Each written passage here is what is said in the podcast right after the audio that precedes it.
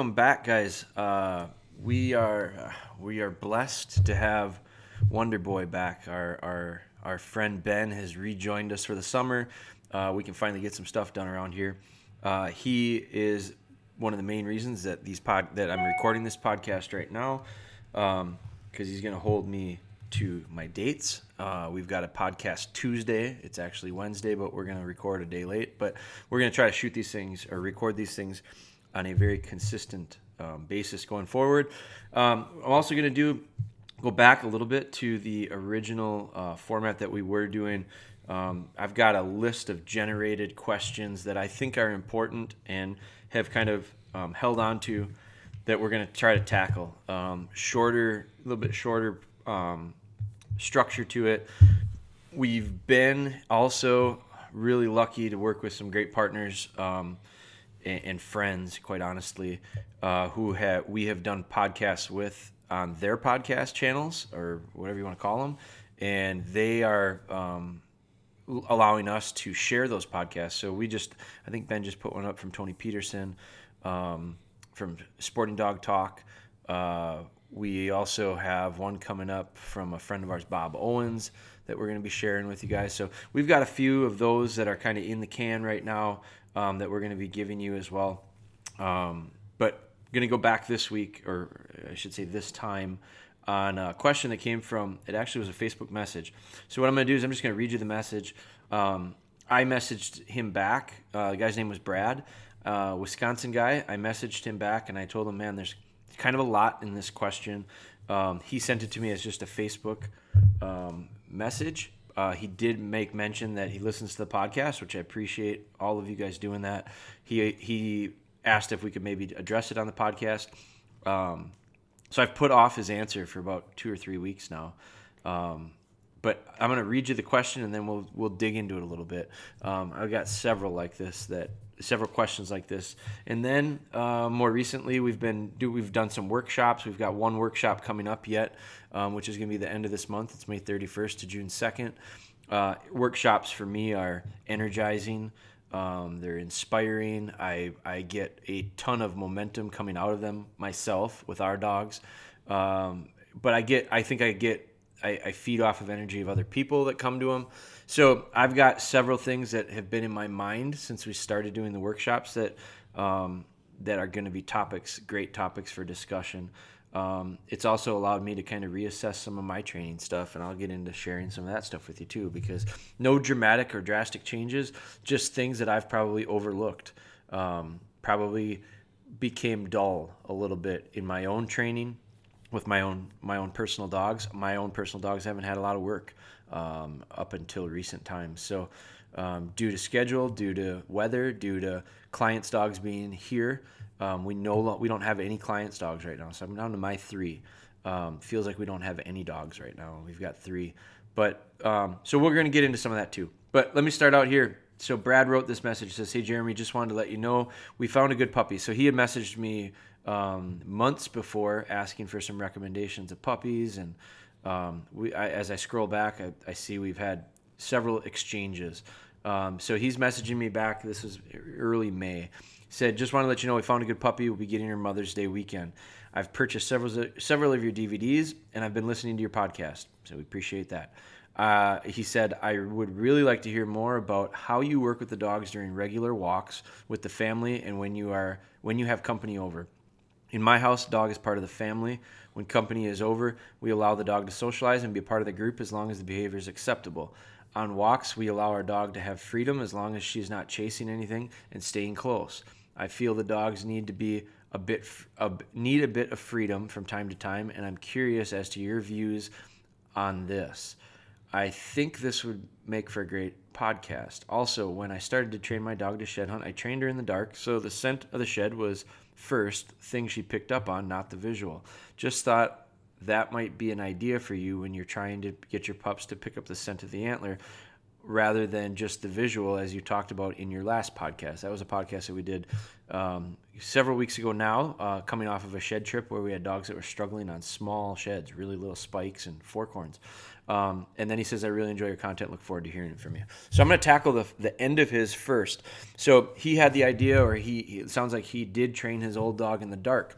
I've heard a lot of people talk about doing that. Here's my idea on that um, it handicaps me as a handler. I can't see my dog. So my dogs, first off, I think their vision is is pretty good. Um, even in low light conditions, they can run through the woods and not get into trouble. So I don't know that their eyes aren't adapted a little bit differently than ours. So I think we got to think outside of how we see and smell and and and process information um, in comparison to the dogs. So the reason I don't get too excited about the idea of this or doing this is. A, I, th- I don't know that the dogs are handicapped that great. I think I am great. My key when I work dogs, very important part for me, is the ability to read the dog. I need to be, I gain and learn so much based on how the dog responds, particularly when it comes to nose work. Um, I read body language like their tail. Um, some dogs have different different types of clues. My dog's tails change pace. Uh, my dogs, when they're tracking, um, if they're on a line, their bo- whole body changes. The the pace or the rhythm of their everything. They're from their feet, from their nose to their tail. It, it's different. Um, ears are indicators. You see dogs' ears perk up. Um, you just you see these different things. I give that up if I'm working in the dark. So I look at the idea of um, working with my dogs as great opportunities for me to learn, um, especially in training, because it's a controlled environment and I set the drill up or whatever it is we're doing. I know exactly what the outcome should be or should look like from a result standpoint. But what happens in the middle is what I'm interested in when it comes to the dog. So I want to be able to see that, read that body language, and understand when they are or aren't in an area. Um, if they are work, if they are in an area, if they're working it the way I think they should be, you know, I, I just give that up from a from a sense of being dark because I visually can't see them. As far as the nose goes, um, again, I don't think because their noses are so strong and dominant over the eyesight, you know, for themselves. I just don't know that you're gaining a ton because I don't think their eyes are handicapped nearly like ours. And I think they're going to use their noses the same. I think what my struggle was with those young dogs was I had dogs that were visually hunting with their eyes more than their nose. And so what I want to do is I want to create training drills, and, and, I, and I have um, over the last couple weeks, especially. Um, because I'm doing some things, and I can get into this later, but I'm getting doing some things at greater distances with my dogs, and so I have made a made a point of focusing on always incorporating some nose work. And when I say nose work into my my setup of drills, like I'll, I'll do um, I'll do a cycle of drills, and so in that cycle, I'll have something that's nose specific. Um, that might be burying tennis balls in cover. Um, it might be brush piles. It might be, it's all these physical, literally physical barriers that they cannot see it. Um, so they'll have to use the nose. And I'm to get these dogs to also start slowing down a little bit.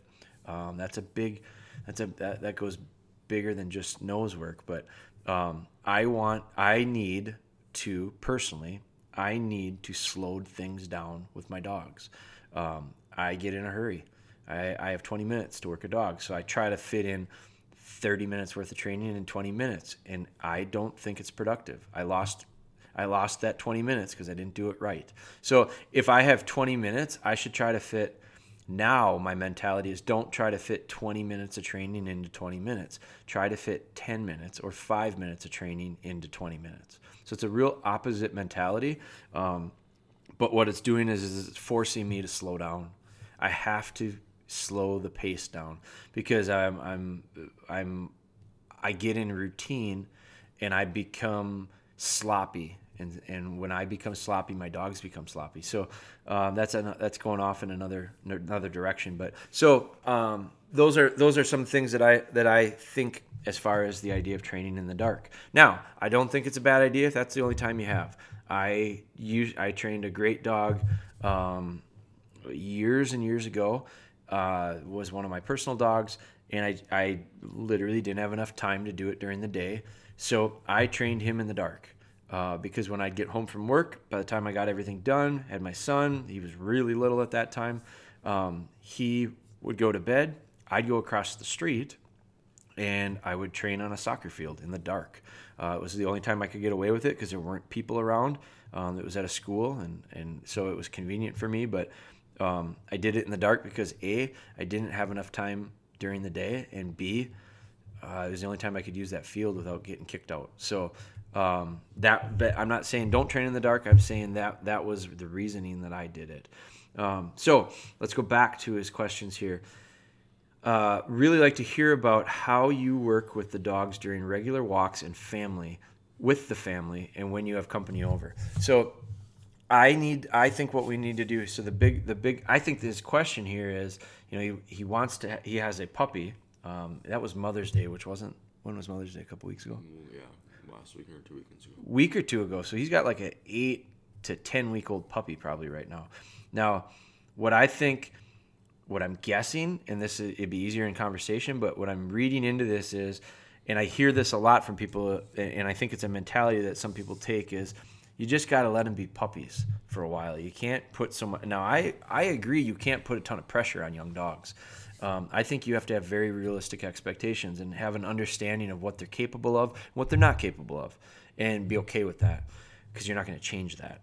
But what I do think you need to understand is just because their attention span is short, just because they're little puppies, just because they're real cute, doesn't mean that they can be hellions. Doesn't mean that they can go roughhousing. Doesn't mean that they can run about.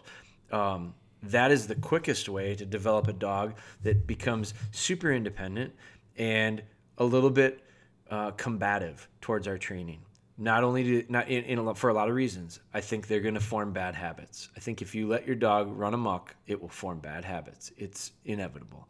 So I think what we want to do. Uh, the other thing I think is fast forward six months. I, we just had a workshop with several six month old dogs, and it was very clear that for the first four months, the last four months of the dog, from when the dog came to that, that house until the dog came and I saw it, there were several situations where the dog clearly had made some formed some poor habits in a real short period of time. And if you think about four months is a very short period of time, four months is a blink of an eye. My baby just turned four months old. Turns four months old tomorrow, 23rd. What is today? 22nd? I think so. So four months, four months ago, my baby was born. Like that feels like it was yesterday. So you got this puppy that comes in and you you're excited about the puppy. Well, it's going to be a dog. It's going to look like a dog. It's going to start acting at times like a dog it's going to have the ability to become way too big from a control standpoint for you super quick. So while they're little, I don't think there's anything wrong with enjoying them. I think it's fun to imprint good things early because it makes your life so much easier in four months. So what I think is, and I, I read into this, and you know, you said, uh, he said, in my house the dog is part of my family. No difference here. Like that is identical situation. When the company is over we allow the dog to socialize and be part of the group as long as the behavior is acceptable. I'm on board with that 100% so technically i don't disagree with anything in your question. I think that's what you need to do um, and, and that's quite likely what you are doing. I think a lot of people that are listening probably have these same questions but aren't necessarily holding the dogs to the same standard when it says they need to be behavior acceptable. It says on long walks, our dog's allowed some freedom as long as she's not chasing anything and staying close. I think that's fine. I think there's exploratory type walks where the dog can kind of get a little bit of space, get a little bit of distance. I don't think we just let the dog develop complete independence. I think these early on times uh, on a free walk like this, let's call it just a fun walk, I think you need to be able to build in some good habits of training. Recall is you can recall you can teach recall at this point. Recall is probably one of the biggest struggles that people have. I think recall can be built up when you've got an 8 10 12 14 week old puppy. I think if you wait till 12 or 14 weeks good luck. Because you're going to develop it too late and this dog is going to go i don't think i think there's better things out there. There's more interesting things out there than being necessarily right next to mom or dad. And that's hard to overcome because at 14 weeks i can't catch the dog anymore. At 10 weeks i can. At 8 weeks i can. So and at eight, and, and i also see about that time period is when i see these dogs when they start to develop that independence i see them decide that's about the time that they don't necessarily want to always be with me. It's kind of like my teenage like my teenage son he's 17 years old. Well up until the time he was about 13 14 maybe he always wanted to be with me because i think he thought i was you know really cool and then all of a sudden he got to a certain age where it wasn't always the coolest thing to be with dad. And so now, you know, like uh, I, I struggle personally with it because I go, man, I wish, I, I wish I could go back. I wish I could go back and enjoy that time again. But, you know, and, and not that we, I mean, we've got a good, we've got a great relationship. He's my best friend, but we, things change. And so with these dogs, things are going to change. And if you don't prepare early on for that time of change, you're, you're going to be in a world of hurt. So it all comes back to control. So like whether it be in the house when company is over, um, I don't mind a dog socializing. I like dogs on place. I like putting them on place. You guys have seen it. You know if you don't know what I'm talking about, place is a very very controlled situation for the dog that does not allow the dog to get into anything. It's safe. It's a it's it's the alternative to being in the kennel or with me under complete supervision. My dogs get a, a, very few options. They're on place, they're in the crate or kennel, or they're with me under control. Or if it's weather weather allows, we, will tie them out, especially early on, um, to start to give the pressure to the neck, and that's going to help us with some heel work down the road. But I think this idea of in the house, um, we allow the dog to socialize and be part of the group as long as the behavior is acceptable. I'm all for that. I don't like dogs having free run. I don't like dogs having an open house that they can go anywhere they want because it's inevitable. They'll get into stuff, they'll get into trouble. They can't chew on stuff if they can't get to the stuff. Um, and that's where place training comes in. So I think it's nice to have them there. I think it's great to socialize them. I think you should. Um, I think you have to do it under control. Um, so if you're if you're now it doesn't sound like this is Brad's situation, but if you're listening and you go, well, I, want to do. I think we could do that too. I want to do that too. But I'm just going to let the dog run around. You're good. That's not going to be um, behavior that's acceptable. We don't free run. We're just. We, it, it's. I'm a huge believer in the success or the failure of the dog is, or the puppy especially, is dictated by us as the handler. And if you set them up to fail, they'll fail. If you set them up to succeed, they'll succeed. So that to me is where behavior becomes acceptable. That is behavior that is acceptable. So then you got on the we talked about on the walks. Um, on the walks, I think those are opportunities to build in recall. I think those are opportunities. I don't want to do just free walks because one of the biggest things um, that one of the keys I, we started talking at workshops about this, and it came up time and time again. Um, there are a couple keys, and when I say keys, I mean like really, really important points. And they literally are the things that start the car for you. Like keys are important because they allow you to start your vehicle. Like you can't drive your car if you can't start it. You can't start it if you don't have the key. This these are keys in that sense from a dog standpoint, and there aren't that many of them. Uh, I don't think there's a ton of them.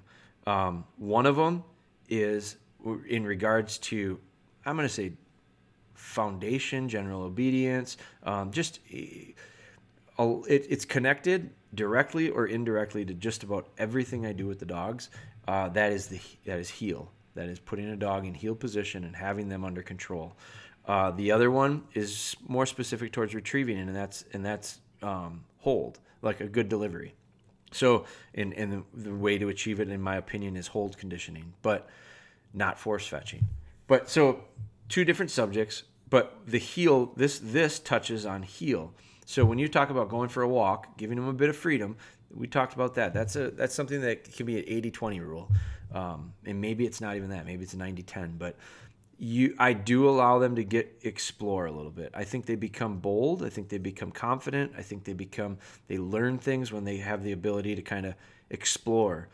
But they have we have to be able to contain and, and control that situation. The rest of the time, I want to do, I want to be starting to imprint good heel work. And so at eight, 10 weeks old, it's a little early. But by 12 weeks, you better be thinking pretty seriously about it. Um, so eight to 10 weeks, that what I find typically, and every dog is a little different, but what I find typically is they'll follow you around most of the time. Like they don't necessarily want to get out and get in front, and definitely not very far if they do.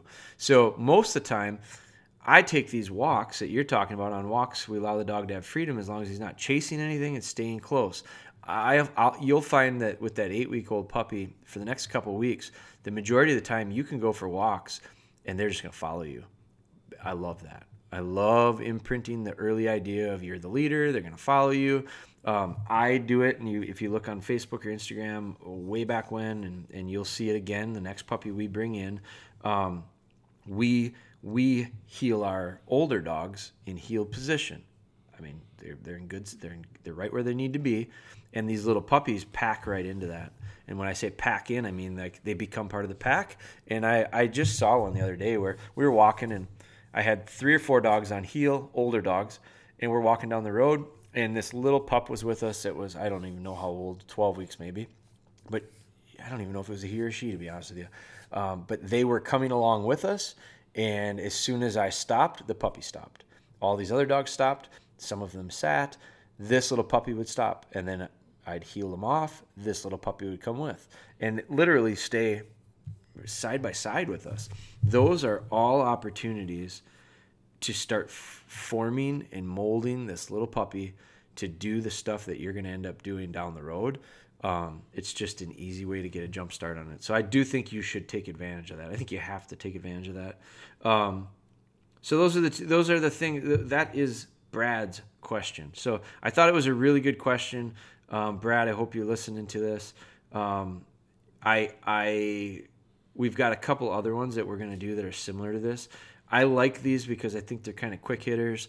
They're not super long, um, but they're I think they're valuable. So with that being said, fire away if you have questions that you think would be uh, um, good to address. I, I love the the options of I, I don't mind emailing back and messaging back. I think I'm limited with the amount I can cover in it because I just I talk faster than I type. So, um, but the the other the other thing is is you know conversation.